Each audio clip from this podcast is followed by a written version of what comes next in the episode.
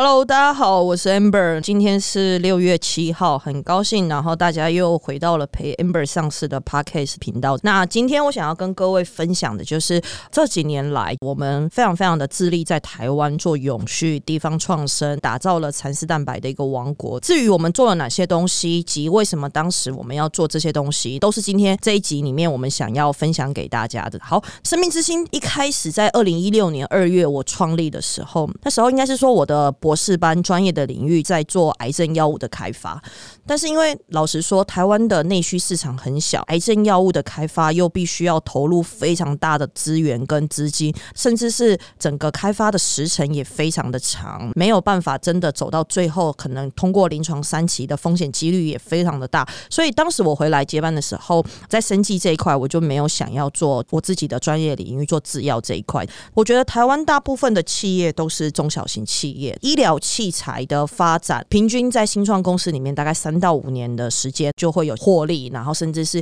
有一定的成果产品上到市场上面，同时进行取证。 OK， 那所以当时我觉得医疗器材是一个新创生技公司非常非常适合走的发展方向，永续又是我一直想要做的议题。在2017年的时候，那时候我还在念政大的 MBA， 政大每一年都跟 KPMG 就是有办一个全国的永续创新创业竞赛，还蛮荣幸的，那一年2017年得到了全国的冠军。我们也是一样跟着 KPMG 的黄正中董事总经理，我们飞到欧洲去，这样子的一个 Leader Future Team 的一个情况下面，我们拜访了 Loreal、 Peck 甚至一些雀巢这样子的大型欧洲的上市柜公司，跟他们的永续长跟他们的一些永续的议题进行相对应的交流。这件事情其实老实说对我的影响非常非常的大。那时候我们还甚至跟当地的大学跟一些欧洲的国家城市的一些市民进行交流。那我们非常震惊的其实是早在10年前5年前，在欧洲永续 sustainability 大家对于永续的议题，甚至是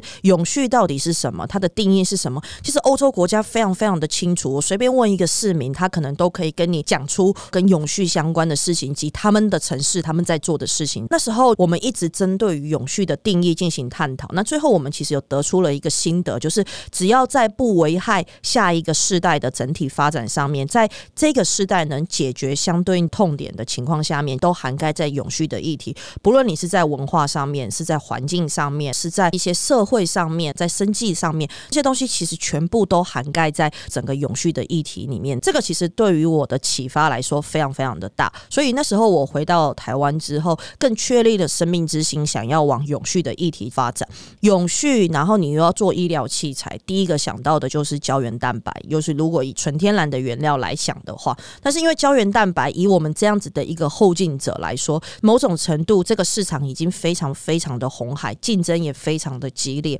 我们这样子的后进者在进入，其实我自己觉得没有太多的一个利基点。很多人，我的朋友就说 Amber 那你可以做 CRISPR 基因编辑啊，可以解决目前胶原蛋白最大的问题，人畜共通的一个传染，狂牛病或者是口蹄疫爆发的时候，胶原蛋白的品质可能就会稍微的下降。然后我就跟我的朋友说，这个 innovation 用 CRISPR 去做胶原蛋白的萃取 innovation 应该很高，可以发的国际期刊的点数也会很高，但是转嫁在最终端的产品的开发上面，其实它的成本会垫到很高，因为你必须把你的研发的技术及中间投入的这些研发资源心力，然后这些东西去转嫁变成是终端的成本。对，所以这个也不是我想要做的事情。因为老实说这样子的医疗器材，如果你的终端成本太高，你在市场上面的推动也会相对应的困难。所以那时候我就一直在思考，到底有什么样的纯天然原料是我在台湾可以做，而且我觉得可以帮助台湾的在农业的产业上面进行产业发展，甚至去做翻转，配合现在政府的产业6级化的一个部分进行。好，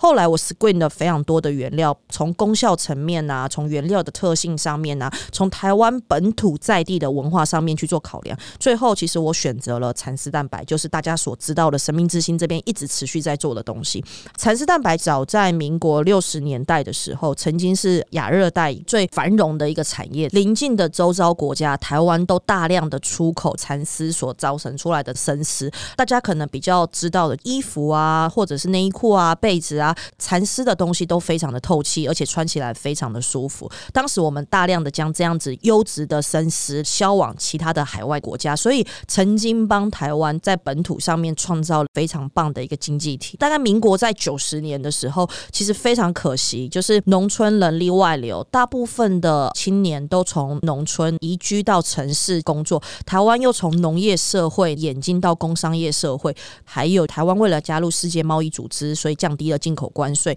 临近周遭的国家的原料或产品涌入台湾。在民国90年的时候，蛮多的农业在那个年代没落，某种程度也算是夕阳产业，因为没有人再花更多的人力资源去做这样子的产业，没有办法再去做推动，政府也给了这些农民一笔资遣费，有点类似像是废耕桑蚕的这样子的概念。好，所以非常可惜的是，曾经在台湾非常棒的经济体，在时代的演进、时代的洪流下面慢慢的没落。但是当时我研究发展了这样子的原料，那我也看出来这个原料的功效性及它未来的一个整个应用性是非常广的，所以我就在台湾拜访了全部现在的农户，那我们也是了解了目前现在的整个生产的流程，甚至是养蚕的一些情况，如何可以取得到这样子的一个原料。当时其实是因为这样子，我们选择了蚕丝蛋白一个台湾 MIT 的一个原料。很多人都问我说 Amber 台湾的养蚕是不是已经像你刚刚讲的都要没落了，还有真的这么多的原料吗？台湾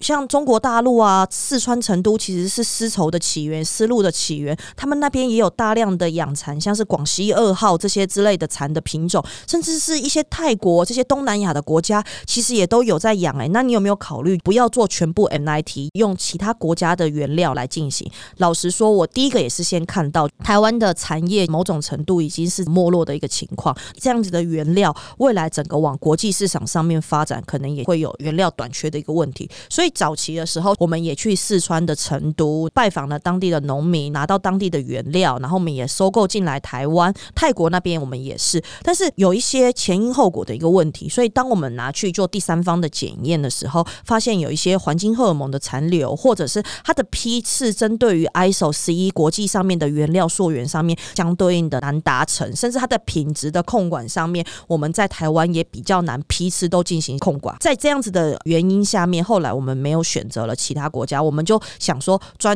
心的来做 MIT 的蚕丝蛋白的这样子的原料，在台湾建立了这样子整体的一个发展，藉由策略型的发展进行创生系统的一个开发。等一下也希望可以跟各位听众分享。好，当时因为这样子的前因后果，我们选择了蚕丝蛋白，也做了非常多的功课。早期的时候，其实我们真的只想要做后端的产品开发，从技术研发后面的产品开发。但是前期我们遇到了蛮多的问题，举个例来说好了，可能春蚕、秋蚕它的品质在配种、二交叉、四交叉不同的情况下面，有好多的一个品种。在台湾目前还保留了136种的原原种在苗栗的农改场，然后借由二交叉之后变成是二交叉种，二交叉之后在四交叉变成是普通种。那大部分的农民在养的其实都是普通种，这样子的普通种，举个例来说，农民最常养的是国父农蜂这样子的一个品种。国父农蜂的品种其实是来自于英国银富、华农、华蜂两个日本种加两个大陆种合起来之后变成是国父农蜂的这样子的四交叉的品种，然后让农民进行后端的一个培养。好 OK，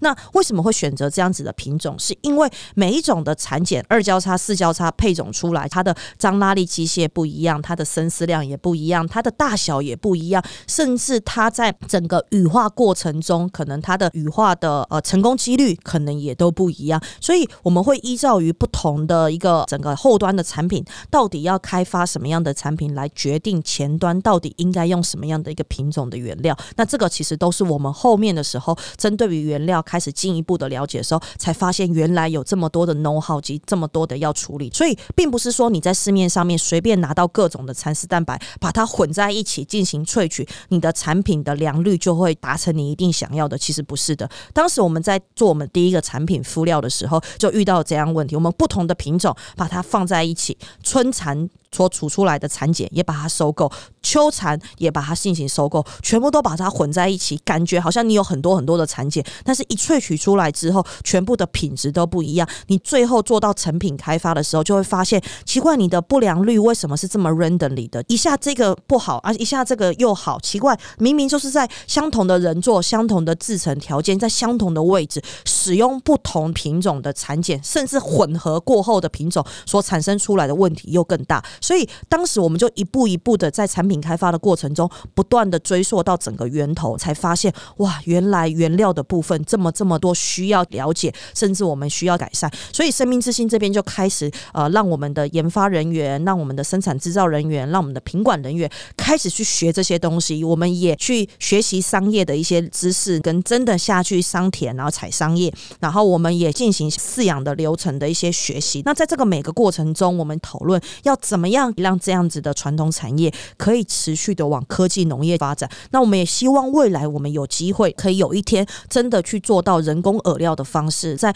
无尘室的一个情况下面有品管人员去做 virus 的监控，甚至在原料的溯源上面可以更符合整个国际法规上面的一个标准，然后渐渐的把这样子原料的品质的规格可以再建立的更高。那这是生命之星下一步真的想要做的事情。当时我们有这样子的原料，我们有自己的生医实验室，有自己的医疗器材的 GMP 工厂，我们把原料的萃取相对应的整体开发的流程然后也进行了优化。我们从使用这样子的一个蚕宝宝羽化过程中所自然遗留下来的一个产检，其实我们一直想要做的其实循环经济的一环，也就是说将废弃物变成黄金的概念。这样子的蚕宝宝羽化破茧而出所遗留下的废弃物，早期它也是借由土壤的整个回收，可能埋在土壤里面变成是一个营养成分，而达到整个循环经济的部分。甚至也有一些比赛的锦鲤，可能在比赛前把这样子的蚕茧剁碎放在它的饲料里面让锦鲤吃，可以让它的皮肤的光泽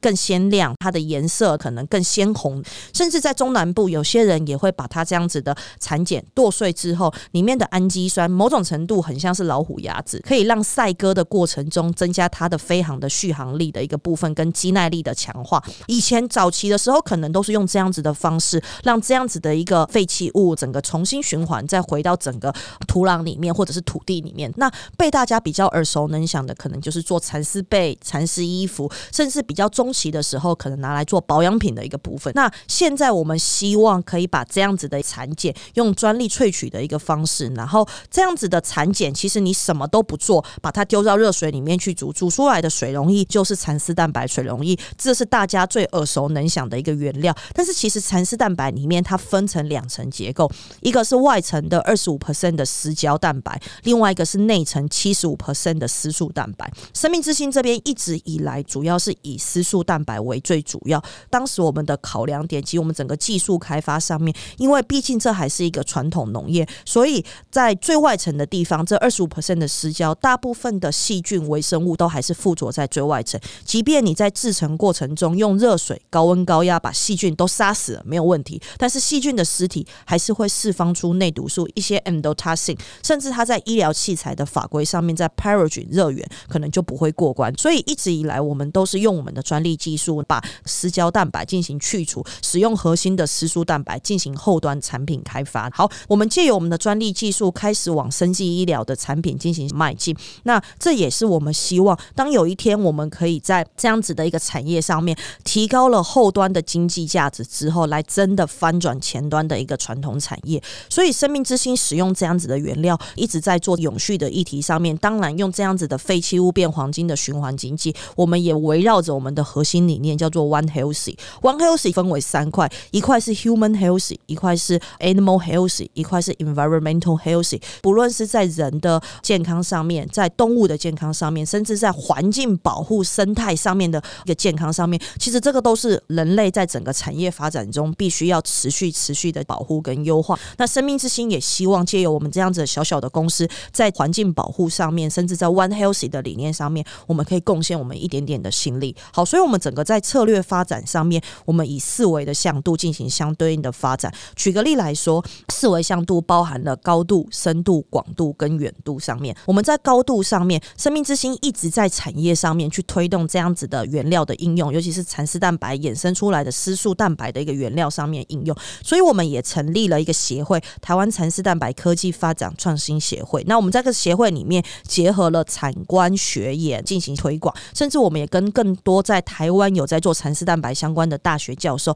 进行合作。我们希望集结整个产业链上中下游的力量，持续的在这样子的产业里面进行发展。那同时我们今年也在任 TTQS， 我们后续有一系列的蚕丝蛋白相关的学院及课程，不论是初阶、中阶还是高阶，甚至是核心的课程，我们进行推广。接下来也会有证照的一些部分，我们希望借由这样子的一个高度，然后持续的可以让更多的消费者甚至是更多的人民了解这样子的原料，它在台湾 MIT 的一个在地的原料可以发展到什么样的方向，及它到底有什么样的应用性。从高度讲完之后，接下来是深度。在深度上面，我们一直强化我们在技术开发及产品开发上面的一个竞争优势。我们从最简单的就是外商的产品，包含像是大家比较耳熟能详的伤口敷料，衍生到包含是止血相关的，甚至到剖腹产完毕防止器官粘连的可吸收的生物膜这样子的东西。我们持续的在往针对于伤口照护上面进行发展，慢慢的越来越衍生。在我们达到一个范畴经济下面的情况下面，我们持续的在往像是 scaffold 生物支架跟植牙，然后跟 stem cell 结合，甚至我们去往微针进行开发，甚至是一些 3D 列印的 bio ink、cell ink 及仿生皮肤。未来的整体走向，我自己会觉得啦，仿生皮肤其实是仿生器官的前哨站。当人口越来越老化的时候，你的寿命会越来越长。当你寿命越来越长的时候，你身体里面的脏器它是有使用年限，所以现在很多人可能心脏有问题，他必须去医院去排一些有没有人在不排斥的情况下面又愿意捐赠他的心脏然后移植。那有些人可能运气比较不好，在等的过程中还没有等到，他可能就去世了。那未来有没有可能是变成这样子，用自己的细胞去培养出的仿生器官，平常就放在你的保险库或者是银行里面，当你真的需要进行器官更换的时候，直接去你的保险库或银行直接把器官提领重新放回你自己的身体里面，也比较不会有过敏刺激跟排斥的一些问题。未来也许台湾的生技医疗或者是全世界的生技医疗可能会慢慢走往这样子的一个方向。好，所以我们在深度上面持续的开发更多，不论是人的医疗产品、宠物的产品，达到我们前面所讲的 human healthy 跟 animal healthy。 在远度上面，生命之星也是一直持续的从台湾、中国、美国、日本、 PCT、 欧盟跟南向国家，我们进行智慧财产的一个布局，不论是专利，不论是商标，中国大陆我们也有著作权的申请。好，所以我们用地毯式的方式去进行整体的一个布局。未来可能你在这些国家，然后你要做蚕丝蛋白相关的应用，你可能第一个遇到的就会是生命之星所布局的一些专利。那我们也借由专利的价值进行相对应的技术的建架授权，往国际的市场去做发展。这就第三个我讲到的远度的一个部分。对于整体来说，在四维向度里面，高度、深度跟远度对于一个有技术起家的生技公司相对都简单，那最困难的其实是广度跟知名度。这也是为什么讲到后来生命之星，我们从前面开发的东西都是针对于 B2B 对接的，可能是疾病的患者，或者是我们的客户可能都是经销商、代理商、医院，我们衍生出来要让这个原料可以更多的消费者或民众去认识知道的情况下面，我们必须要有 B2C 的产品线，甚至一些比较民生快销的产品线，然后来让大家更快的使用到什么叫做丝素蛋白所产生出来的一个产品，那它到底用了之后会有什么样的一些功效跟感觉，这样子可以更快速的在传播上面胜过出去，达到我们想要的广度跟知名度的一个部分。我们在策略上面，我们一开始的时候从人的医疗器材、动物的一些耗材衍生出来，去开了一个 5S3C 的美容品牌。但这个美容的品牌当时我们就是希望是策略型的，让更多的人知道哦，原来蚕丝蛋白或丝素蛋白这样子的一个原料、专利原料，它可以做到美容的产品。同时我们的美容产品也进行了 TFDA 核准的正式的 IRB 人体临床试验，去做完人体临床试验解盲之后，确定它有功效之后，我们才上到市场上面去，让大家使用上面是非常有感的。我们也借由 5S3C 的这个品牌开始去拓展我们在包含像是其他的品牌商、通路商的一些美容产品、民生快销、保健食品的一些策略型的合作跟一起的一个开发。我们希望在借由这样子的原料的推广上面，我们可以成为品牌商跟通路商最坚强的研发后盾。也就是说，我们借由策略合作的方式，生命之星不是只有帮你使用这个原料进行配方的设计，甚至帮你去做到产品开发代工，我们还可以针对你的 PIF 的档案，甚至是后端知识的培训分享，然后专利的申请，国际期刊的一个发表，科学数据的一个进行，人体临床实验的申请执行，这些东西也都变成是我们可以协助品牌商跟通路商，变成它是一个最强的 R&D team， 然后让品牌商跟通路商拥有最完整高度的资料跟文件，在市场上面的推广可以持续进行。所以我们这几年来用这样子的一个方式，持续的在四维向度里面的高度、深度、广度跟远度进行布局跟推广。老实说，整个全世界来说的话，我自己是非常非常看好这样子的一个原料，因为已经有非常多国际上面的饲料公司把2022年到2032年认为这10年其实是这个原料的爆炸性成长，它的年复合成长率也是每一年都持续的在增高。那尤其是欧美国家对于这种纯天然的原料又具有功效性的原料，他们非常非常的喜欢，也都愿意花比较高的价值跟价钱然后来使用这样子原料。那我觉得这件事情是非常好的，也希望这样子的东西可以进一步的影响到亚洲国家，因为毕竟养蚕真的只有在亚洲，即便欧美他们可能有技术，但是他们在原料的取得上面还是劣势。这也是为什么我非常非常希望有一天台湾的 MIT 的蚕丝蛋白的产品，甚至是医疗相关的产品，可以站在国际的舞台上面很 honor 的说 we come from 台湾。台湾其实有很好的技术、很好的人才、很好的生技产品，甚至我们有很好的在地的 MIT 的原料。我们希望借由这样子的方式，可以真的在舞台上面，在国际的舞台上面，让世界看到台湾有这样子的一个实力。好 OK， 我们开发了非常多的一个产品，也借由蚕丝蛋白这样子的原料，然后进行产业创生的推广。这样子的创生系统分为几个面向，尤其是我们在产业6级化的规划下面，就第一个可能是产业的推广。那在产业推广上面，刚刚我从4维向度已经跟各位听众分享，那接下来就是生态保育。像我们合作的蚕农，其实某种程度蚕是一个非常敏感的就是生物体，只要你有一点点的污染，甚至你有一点点的农药，可能蚕宝宝就会集体的暴毙。所以现在我们的蚕宝宝所吃的一些桑叶的桑田，到晚上的时候都还可以看得到萤火虫，没有任何的农药，这些部分对于生态保育上面来说是非常非常棒的一件事情。那最后一个就是我刚刚所讲的社区推广、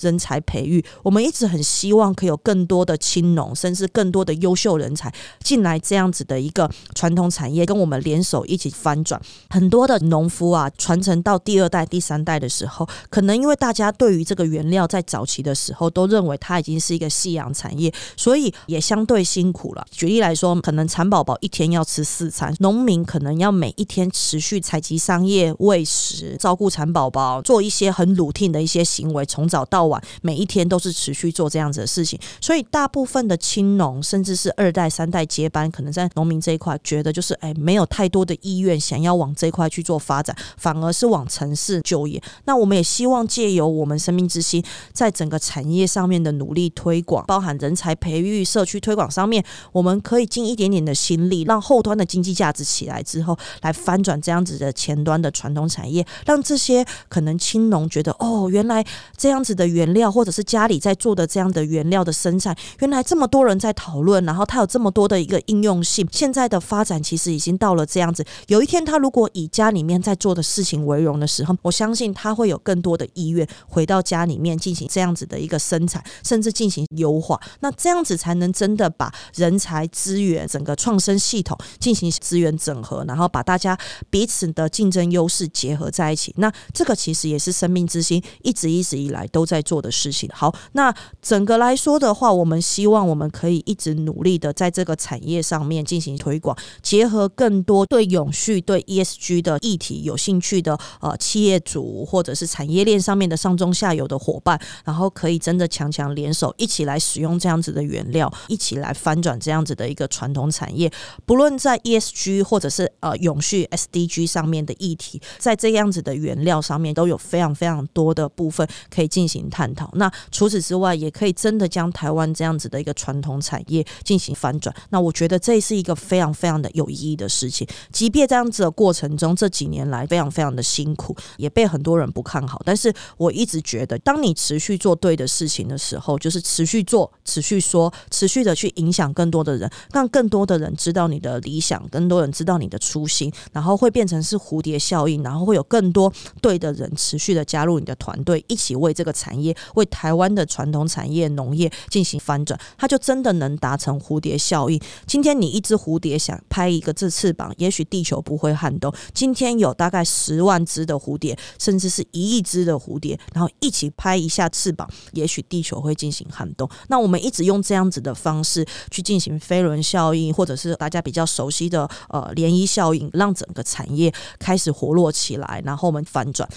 不能讲生命之星在这个产业里面有多重要，但是这几年来我们真的非常非常的努力在这个地方发展，也投入了非常多的时间人力资源，想要带动整个产业的一个发展。所以我们也希望借由这一集这样子的一个分享，让各位听众朋友可能对于台湾这样子的一个传统产业你们可能会比较了解，也知道生命之星在这样子的创生系统里面到底做了哪些事情。也如果未来有机会想要对于蚕丝蛋白或者是这样子的传统产业的翻转更有兴趣的话，也欢迎大家都来跟我们进行讨论，因为我们希望让更多对的人可以在产业上面持续的集结在一起，然后我们持续的推动，帮助台湾的生技医疗，也许有一天我们可以组团队一起在国际的舞台上面将这样子的一个原料发光发热。好，以上大概是我本集的一个分享，也希望让各位听众了解知道我们整体在蚕丝蛋白这个原料上面的应用上面，我们希望可以往什么样的发展方向去做执行。也是一样，就是谢谢大家持续的收听我们陪 Amber 上市的这样子的 Podcast 的频道，我们接下来也会有更多的一些经验及我们走过的路然后分享，那我们就下一集再见咯，感谢，拜拜。